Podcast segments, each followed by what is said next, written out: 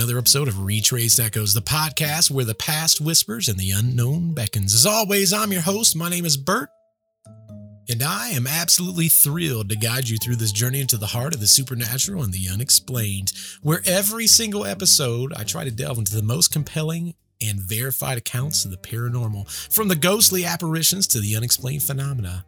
I cover stories that have captivated the imagination have sparked the curiosity through the ages. And this is a big one. Obviously, you saw the title, you know exactly what we're coming. Let's be honest. Let's be a buck. I probably should have covered this one in October. Looking back now in December, I sit here and think to myself, this is probably a Halloween episode. but listen, I'm not mad. We covered uh, Robert the Doll. We covered Robert the Doll in October, and I'm not mad about that because that was also another great, great ghost story. And I love locations that have tons of different ghost stories. This one's a little bit different with all the things. You know, besides working on all the podcasts that I have and the stories on my my Retrace Stories YouTube channel, I love taking all the different haunting entities in a location and putting them on subreddit. And what's some of you know, because some of you've came from subreddits to obviously my podcast here, which I definitely appreciate, appreciate each and every single one of you. One of the big things that I love doing is taking the entities and putting them on the subreddit r slash ghost. Now, some of you I've interacted with, you're from that community. There's some of you that said that you used to be a part of that community. I'm telling you, you all need to go take a look now. There's some very positive changes. Whenever I put a story up there, and even though it's a known entity, it's from a location anyone can Google, I have had a mixed bag of trying to think of the right wording here because I don't I know I've been a little bit not excited to talk about r slash ghost, but it's honestly it's because there was never any mods in there, and it, it almost felt like the skeptics ran the asylum. If I would post something on that subreddit, within the first five seconds, it felt like it would be downvoted, and then I would just get trashed until people would come in and actually read the story. But the problem is, is it buries your story so low down. There's some stories I have that wouldn't get many upvotes more than you know, five or six upvotes. And that's after all the downvotes. So I guess in the grand scheme of things, it's still really good. But then there's there would be some that would just take off like wildfire. There's actually one they've taken it down, which I'm really sad about. It had like 110 upvotes, but it had over a hundred thousand views. Think about that for just a second. 100,000 different looks. And I think I had like 15 or 20 some shares. It was crazy numbers, but the reason I bring this up is I put all the entities on that subreddit. Also do it on my own. I have my own subreddit called r slash certified ghosts. And I'm slowly going to start building that. I need to get a couple mods over there. It's a very small. I think we've got like eight people, which again, if you're looking for another subreddit to hit up, definitely hit up that subreddit r slash certified ghosts. And what I like to do is take the entities from these podcasts and kind of tell their story. It's a little bit more of a deep dive than what I do on the podcast because I prefer to kind of tell the story. So it's like there's the story and there's the history. The history is probably going more on that r slash ghost or r slash ghosts and i used to put it on facebook it's honestly it's just too much work i have to put things in certain places even with the blog, I've kind of stepped away from the blog a little bit. There's only so many hours in a day, and I just don't have enough hours.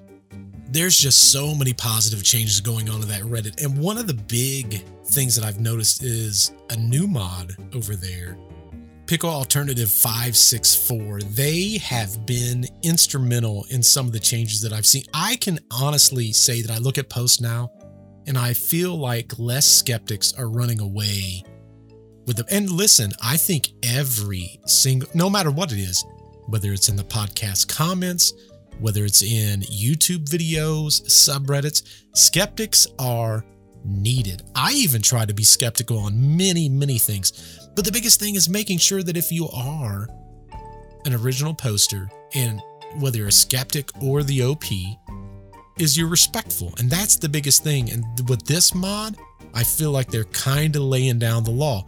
Everyone can have a voice, but do it respectfully. So that's all I'm going to say about that. Because if not, I'll spend 30 minutes talking about a subreddit. But if you've not been to r slash ghosts in a while, definitely go check them out. If you want another place to go to, check out my subreddit at r slash certified ghosts.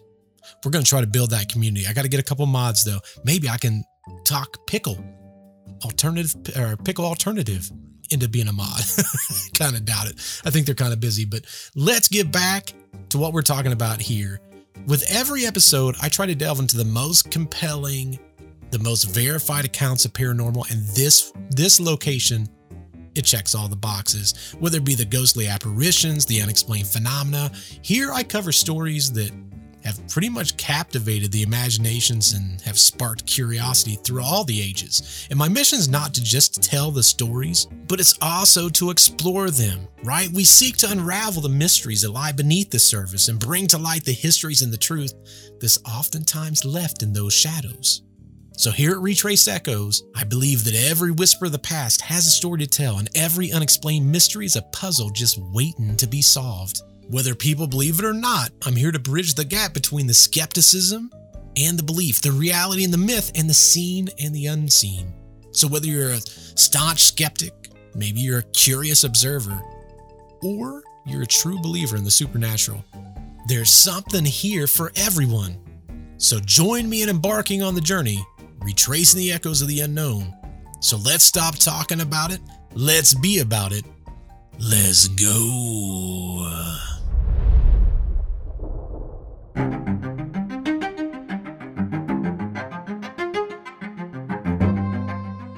This one is going to be a big one. And by that, what I mean is the story can't get any bigger, right? In today's episode of Retraced Echoes, we're going to be turning our folks to the house that's probably one of the biggest ones known to be synonymous with the paranormal, the Amityville Horror House. And it's located in a very quiet neighborhood of Amityville, New York.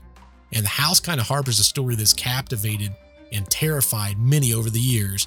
Now, as many of you know, I'm a history guy, so to understand a lot of these hauntings, I kind of like to dig into the history. And today's is definitely going to be a very dark and grim story. So if you have little ones that's listening along, maybe send them away for just this portion. I'll tell you when it's safe to allow them to come back out. That's for the ghost stories. But uh, let's dig into Robert DeFeo Jr. He was often referred to as Butch and he was a 23 year old man. He was living with his family in Amityville, Long Island. To outsiders, DeFeo seemed like just an average, well to do family, but beneath the surface, there was a lot of things, a lot of tension, a lot of dysfunction that was going on with that entire family. Now, Robert Sr. and Lois DeFeo, which was the parents of Robert, they were known to have their own turbulent relationship. Now, Ronald, he was the oldest child and he worked the family's car dealership. And he was described by almost everyone that knew him as troubled, very volatile, and he had a very difficult relationship, very complex with his dad. And it was marked with a lot of disagreement. Now, Donald Jr. had a history of substance abuse, which only made things significantly worse when you looked at family tensions. His family did not like the fact that he had a lot of this stuff going on. Now, as the days that led up to that very horrific night in November, there was no signs of tragedy that was about to unfold. The DeFeo family just kind of continued living their daily lives, unaware of what was about to happen with their with their eldest son. Now, on November 13th, 1974, the unimaginable did happen. Armed with a 35 caliber Marlin rifle, Robert Jr. methodically moved through the house, shooting his parents, two brothers,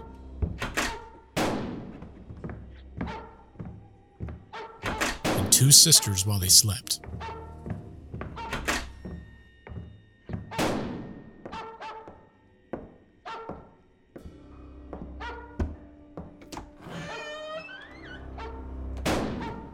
The brutality and effectiveness of the murders, they were chilling. Each member of the DeFeo family was found laying face down on the beds, shot at close range. Now, the very weird thing about this is that rifle had no silencer.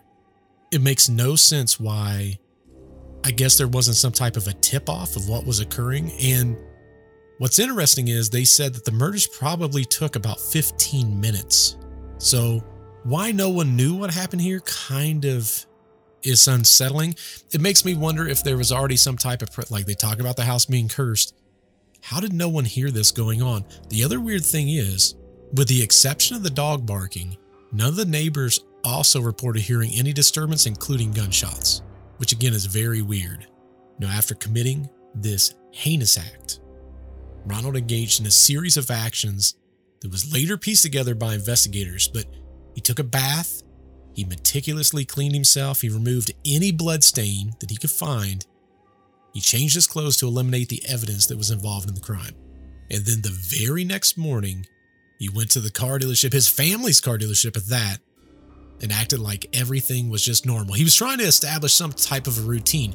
That way, it would kind of take that suspicion off of him because they're going to find out some somehow regardless of how it was. And i think in a lot of this he was still trying to figure out how he's going to get away with these murders. But there was a lot that went on with his demeanor and actions that kind of raised some i guess red flags to a few people that knew him. So this would come back to bite him a little bit. But later defeo entered a local bar in a state of just pure distress so he's pretending like he just found his family's body. They were all lifeless bodies of his family when he returned home, and they obviously called the police. And if for him, he desperately attempted to portray himself as just an innocent, traumatized uh, son that came across this grisly murder, this grisly crime scene. And uh, what happened next was kind of interesting. As the investigations went on, DeFeo went on to change his story and say that there was this crew of people that came in and made him kill his family, which that didn't work. The truth began to unravel regardless, and Ronald was arrested. I mean, the evidence against him was insane, right? The murder weapon was found. There was ballistics tests that confirmed it was the same gun in the killings. Furthermore, the forensic analysis indicated the family had not been drugged or sedated which again raised a lot of questions. How was he able to carry out the murders without any other family member waking up or even attempting to escape? They searched the entire house. It's not like those bodies was moved and put in its place.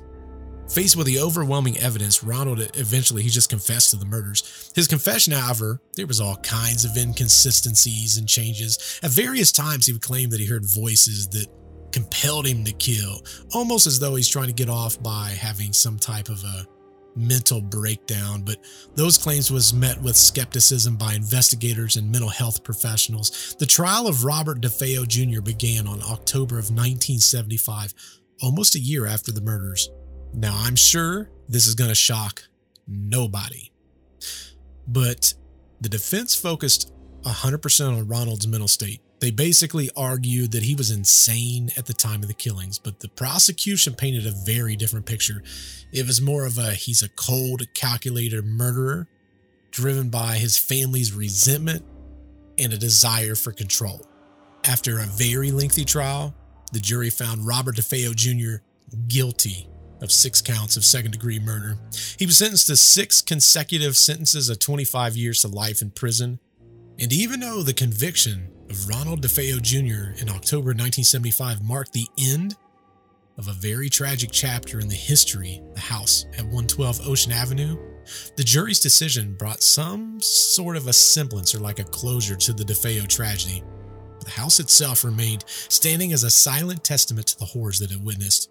The house, wrapped in its grim past, was soon to begin a new chapter with a new family.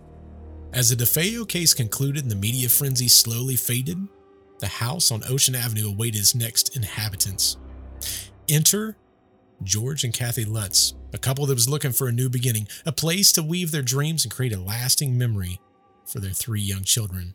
In 1975, George and Kathy Lutz were on the lookout for a house to accommodate their growing family. With three young children, they dreamed of finding a place that they could call home a place where memories could be made and memories could be cherished. Their search brought them to Amityville, And it was here, nestled among the tree lined streets, that they came across a house that seemed to tick all the boxes of their dream home. The house at 112 Ocean Avenue was a beautiful Dutch colonial house. It was standing very tall, had a very different looking roof than what they were accustomed to, and it had very charming windows, in their opinion, that gave it character all of its own. Now, despite its beauty, the house came with a history that gave many people pause. It was a site of a tragic series of murders where six of the family members had been brutally killed just over a year prior. Now, the Lutzes, they wanted a fresh start. And it's thought maybe they were a little influenced by the remarkably low selling price. So, how many times do we have to say it on this podcast? Never be influenced by a remarkably low selling price. They decided to completely forget about the murders that occurred there. They said to themselves they weren't even swayed by superstitions. They had zero fears about going into this into this house. Now, the real estate agent, they were very upfront about the house's history. But for George and for Kathy, the allure of the spacious house, complete with a boathouse and a swimming pool, it overshadowed any of the reservations from the past. They saw potential, a place where the family could thrive, they could grow, maybe even build an entire different history around the house. They envisioned their children playing in the yard, laughing, uh, all the echoes in the hallways of a, of a very happy house, time spent at the fireplace. So in December of 1975, the Lutz family moved into the house. They were ready to make this house their home, to breathe some new life into it and leave its dark history behind. Little did they know the house on Ocean Avenue had a very different story in mind, a narrative that was yet to unfold in the most of unexpected and chilling ways. After just 28 days, the Lutz family fled the house, claiming that they was terrorized by a series of unexplained phenomena. They reported chilling experiences from strange noises, foul odors, to ghostly apparitions and walls that oozed a green slime-like substance. Now, their story, later detailed in a book and a series of films, catapulted the Amityville house into the realm of paranormal legend. Now, skeptics and believers, oh baby, they've debated the truth behind the Lutz's claims.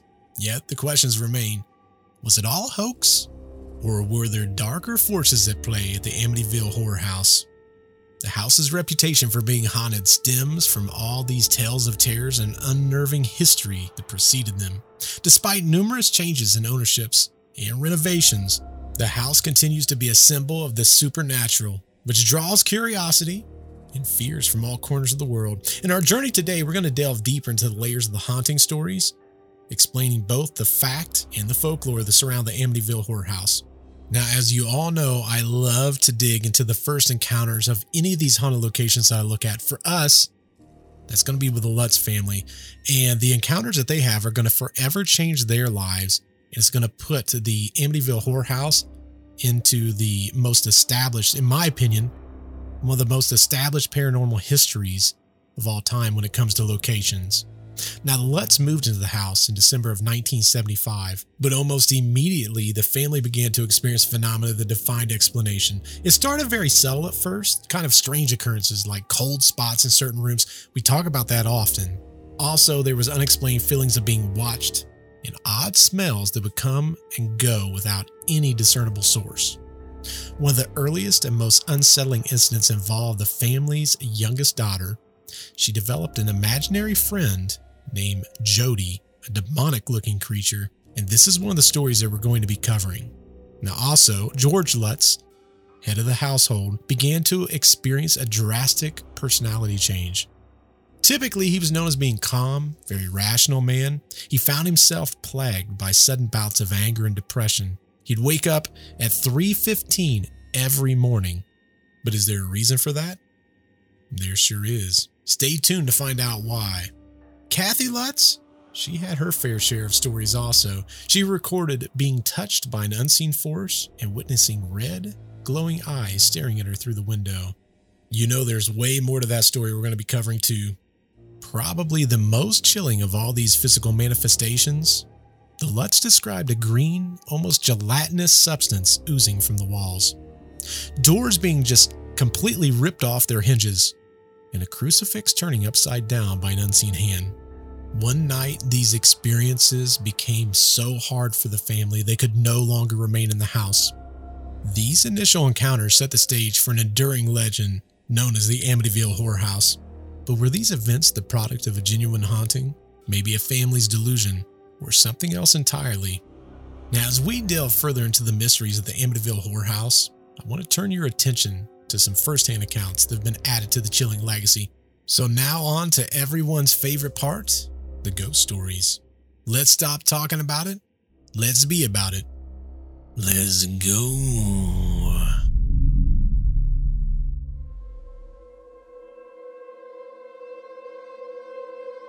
This is the story of George Lutz, whose experiences within the walls of the infamous house on Ocean Avenue challenges the very fabric of our understanding of the supernatural. Each night when the clock struck 3:15 a.m., George found himself jolted awake. This was not a random disturbance. 3:15 a.m. was believed to be the approximate time of the DeFeo murders, the tragic event that preceded the Lutz's arrival. Each of these awakenings was accompanied by an overwhelming sense of dread, a feeling as if the house itself was holding its breath. On one of these nights, George decided to investigate the house and attempt to rationalize these disturbances. As he walked through the dimly lit corridors, the house seemed to whisper. The creaks of the floorboards seemed to sound like hushed, unintelligible voices. The air was cold, unnaturally so, as if the house was exuding a chill from its very bones. In the living room, George encountered what would become one of the most chilling experiences of his stay. The crucifix they hung for spiritual protection was now upside down. A blatant and disturbing invasion of a sacred symbol. It was as if the unseen force was mocking their beliefs, asserting its ominous presence. But it was in the basement where George felt the most intense unease. The basement, often described as the heart of the house's malevolence, was a place where the air felt thick, almost suffocating. George described a sensation of being watched, a feeling of invisible eyes fixated on him, full of malice and intent. It was here, amidst the shadows, that he heard what sounded like a distant, guttural growl, a sound that seemed to reverberate from the very walls of the basement. The experiences of these nights took a toll on George. He began to notice himself with mood swings, sudden bouts of illness, and a pervasive sense of paranoia. The house was not just a structure of wood and stone, but it became an entity, an oppressive force that seemed intent on breaking his spirit. These encounters, as recounted by George Lutz, was more than just stories.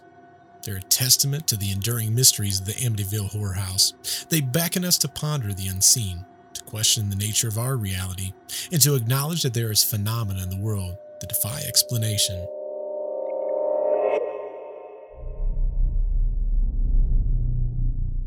As we continue our exploration of the Amityville Horror House, we turn our focus to Kathy Lutz, whose experiences within the walls of the infamous house on Ocean Avenue were as profound as they were unsettling. Her story offers a glimpse into the more nuanced and deeply personal aspects of the Amityville mystery. Kathy Lutz, a mother and wife, entered the Amityville house with hopes and dreams of her family's future, but soon after moving in, she found herself facing phenomena that defies her understanding of reality. Her experiences in the house were not just eerie encounters, they were deeply personal, affecting her sense of safety and her role as the protector of her children. One of the earliest moments that Kathy recalled was the feeling of unseen presence in the house. It was subtle at first, a sensation of being watched, a chill that seemed to linger in certain rooms. As the days passed, these sensations grew more pronounced. Kathy often described a feeling of maternal entity in the house, a presence that was both comforting as well as it was unnerving. However, it was an encounter one cold evening that left a mark on Kathy. As she tucked her children into bed, she felt a sudden drop in temperature. The room grew cold, unnaturally so. Then she saw it a shadowy figure at the corner of the room, barely visible yet unmistakably there. Kathy's instincts was to protect her children, but as she stared at the figure, it slowly dissipated, leaving her in a state of confusion as well as fear. On another occasion, Kathy experienced what could only be described as physical embrace by an unseen force. It happened in the kitchen, a place that should be seen as the heart of the home, warm and inviting. Instead, as she stood there, she felt a pair of invisible arms wrap around her. The sensation was so real and so sudden that she spun around, only to find no one there. The experience left her shaken, questioning the very nature of the house and its past. But Kathy's encounters were not limited to these invisible interactions. She often heard whispers, soft and unintelligible, as if the house itself was speaking. Objects would move unexplainably, and on several occasions, she witnessed the doors opening and closing on their own. Perhaps the most disturbing of these experiences were the vivid nightmares she began to have. Dreams that were so real, they blurred the lines between sleep and wakefulness. These nightmares often revolved around the history of the house, particularly the tragic events of the DeFeo family. Kathy Lutz's time in the Amityville house was a journey through the unknown, a series of encounters that challenged her beliefs and her understanding of the world around her. Her story is a testament to the lasting impact the house had on those who live within its walls.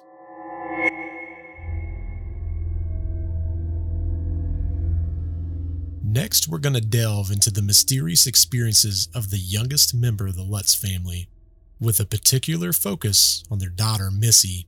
Her encounters in the Amityville house reveals a chilling blend of innocence and supernatural. Missy, like most children her age, had a vivid imagination. But soon after moving into the house on Ocean Avenue, her parents began to notice changes in her behavior that couldn't easily be brushed off by mere child's play. Missy had made a new friend, an imaginary one, whom she called Jody. While imaginary friends are common among children, Jody was very different. The details Missy provided about her were both specific and unsettling. Jody, as Missy described, wasn't just a figment of her imagination, but a presence that seemed to inhabit the house.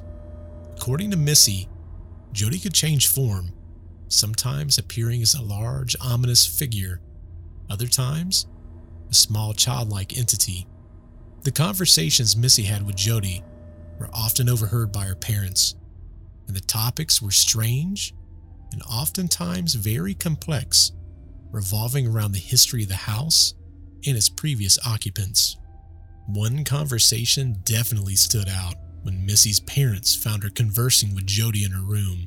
As they entered the room, they were met with a sudden drop in temperature, and Missy very calmly explained that Jody had become very upset with her presence. The room, which should have been filled with the usual clatter and noises of a child's space, felt still and charged with an unspoken energy. As the days passed, Missy's interactions with Jody grew more frequent. She would often stare out her window, seemingly communicating with someone or something that her parents couldn't see. On one chilling occasion, Kathy saw what she thought was glowing red eyes peering at her from Missy's window, though there was no source for them. The climax of Missy's experience came one night when her parents was awoken by her screams. Rushing to her room, they found her in a state of panic, claiming that Jody had shown her frightening images and warned her of the dangers within the house. This incident left the Lutzes deeply concerned, not only for their daughter's well being, but also for the nature of the force that seemed to interact with her. Missy's experiences in the Amityville house, particularly her interactions with Jody, added a deeply unsettling layer to the family's ordeal. Her stories told through the innocent lenses of a child brought forth a chilling narrative that blurred the lines between imagination and a possibly darker reality lurking within the house.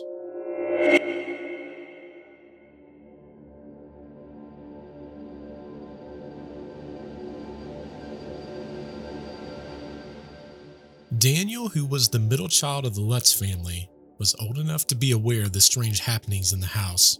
Unlike the more subtle and mysterious experiences of his sister, Daniel's encounters was often more physical and aggressive in nature. One of the most scary experiences recounted by Daniel happened in his bedroom. He described waking up in the middle of the night with the feeling of being grabbed by unseen hands. The sensation was so strong and real that he struggled to break free, feeling as though he was fighting against an invisible force. This incident left him with a deep sense of dread and a lasting fear of his own bedroom, a place that should have been a very safe sanctuary for a young boy.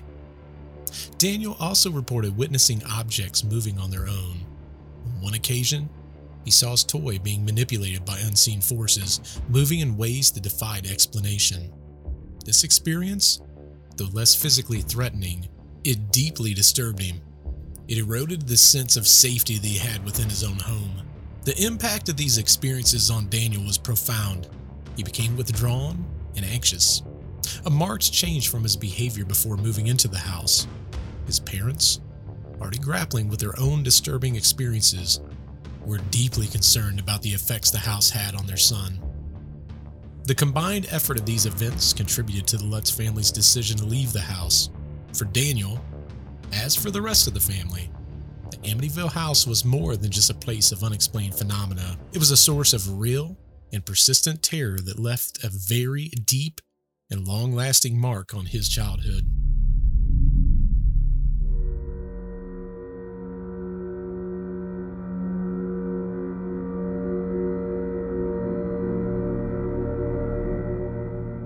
With all the different types of unexplained occurrences reported by the Lutz family in the Amityville horror house, one of the most bizarre and unsettling is the account of the mysterious substance that seemed to ooze from the very walls of the house. This strange phenomenon was first noticed by Kathy Lutz. One morning, as she was going about her daily routines, she was startled to find what appeared to be a greenish black substance seeping from the keyholes in the seams of the wooden panels in the living room. The substance with its gelatinous consistency and dark color was unlike anything that she had seen before. Kathy recalled feeling a sense of profound unease as she approached the substance. It was not just the sight of it, but also the unexplained nature of its appearance that filled her with dread. There was no logical explanation for how or why this ooze was manifesting in their home. George also witnessed this phenomenon on several occasions. Described the substance as akin to a thick black sludge with a consistency that made it difficult to clean or remove. The appearance of the substance was sporadic and very unpredictable, adding to the family's growing concerns about the house and its many mysteries. The children, too, were aware of the strange occurrences, though the parents tried to shield them from the most disturbing aspects of their experiences in the house. Despite their effort, the sense of something being amiss permeated from the household, affecting each member of the family in different ways. This account of a mysterious ooze emerging from the walls has been a point of contention among skeptics and believers alike. Some have speculated that it could have just been the results of a natural phenomena or a problem with the house's plumbing or structural integrity. However, the Lutzes maintained that the substance, along with other phenomena they experienced, was part of the unexplained and paranormal activity that plagued their time at the Amityville house.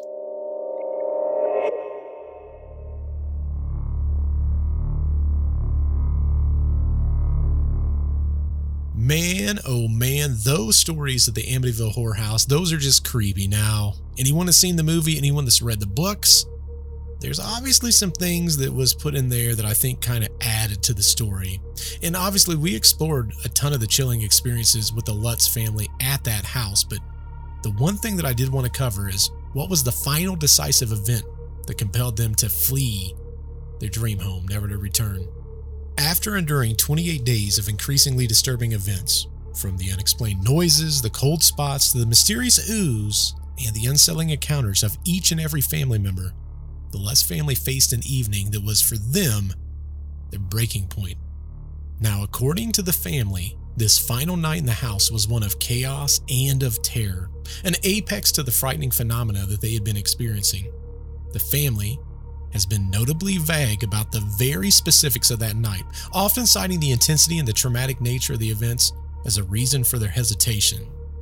However, according to their accounts, the house seemed to come alive with a paranormal activity.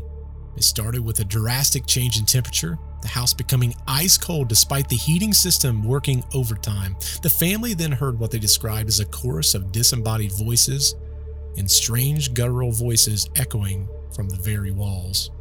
Now, George and Kathy reported feeling an oppressive, malevolent force throughout the house.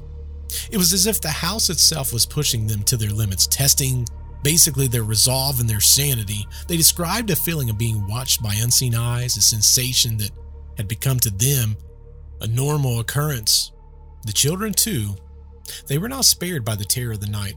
They were reportedly plagued by the vivid, horrifying nightmares, similar to the one that Kathy had been experiencing also. The family sense of safety, the everyday lifestyle that someone has, it completely eroded, replaced by a constant state of fear and alertness. But it all came down to one night. It was one night where the paranormal phenomena that George and Kathy had experienced made the decision to leave the house super easy for them.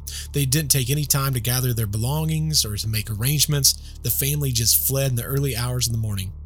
Driven out basically by what they said was an overwhelming sense of danger and an urgent need to protect their kids, which I can totally get, can totally understand.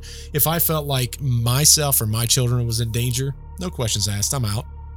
As we bring this episode of Retraced Echoes to a close, I want to extend my heartfelt thank you to each and every one of you for joining me on this journey into the shadowy corridors of the Amityville Horror House. Your curiosity and engagement. We've covered so much of this mystery. We've basically looked at the dark history of the house, which we typically don't do, but I think is kind of needed in this case. But we also went through the harrowing events of what the Lutz family went through and obviously, there's lingering questions that continue to shroud the entire Amityville into a mystery of sorts, but we may never fully unravel the truth behind the walls. The story of the Amityville Horror House, it remains, if anything, a fascinating testament to the unexplained and the supernatural. But before I sign off, I want to talk about something near and dear to my heart, and that's my other podcast that I co host with a good friend of mine by the name of Nick and that podcast is called Deceptive Reality. Now, every single week, much like Unsolved Mysteries, we look at just one unsolved mystery. And it could be anything. We've looked at everything from the Mothman, Bigfoot, we look at the Enfield poltergeist. You name it, we try to look at it if it's unsolved. So definitely check that out. Again, it comes out every single Friday. Wherever you listen to a podcast, look up Deceptive Reality. Lastly, every single Monday, people submit their stories to me, or occasionally I'll look on Reddit and see if I can find one that I like, and then I contact the person. If they let me use it, I put it on my YouTube channel. If you have a story that you think is spooky and you want to add it, please be sure to hit me up at info at retracedechoes.com. Just remember, the world is full of mysteries waiting to be explored, and every echo of the past has a story to tell. Stay curious, stay brave, and join me again as we trace the echoes of the unexplained. Until next time, this is Bert, your guide to the supernatural, signing off. Keep safe and keep the spirit of exploration alive. Until I see you in the next podcast. Goodbye.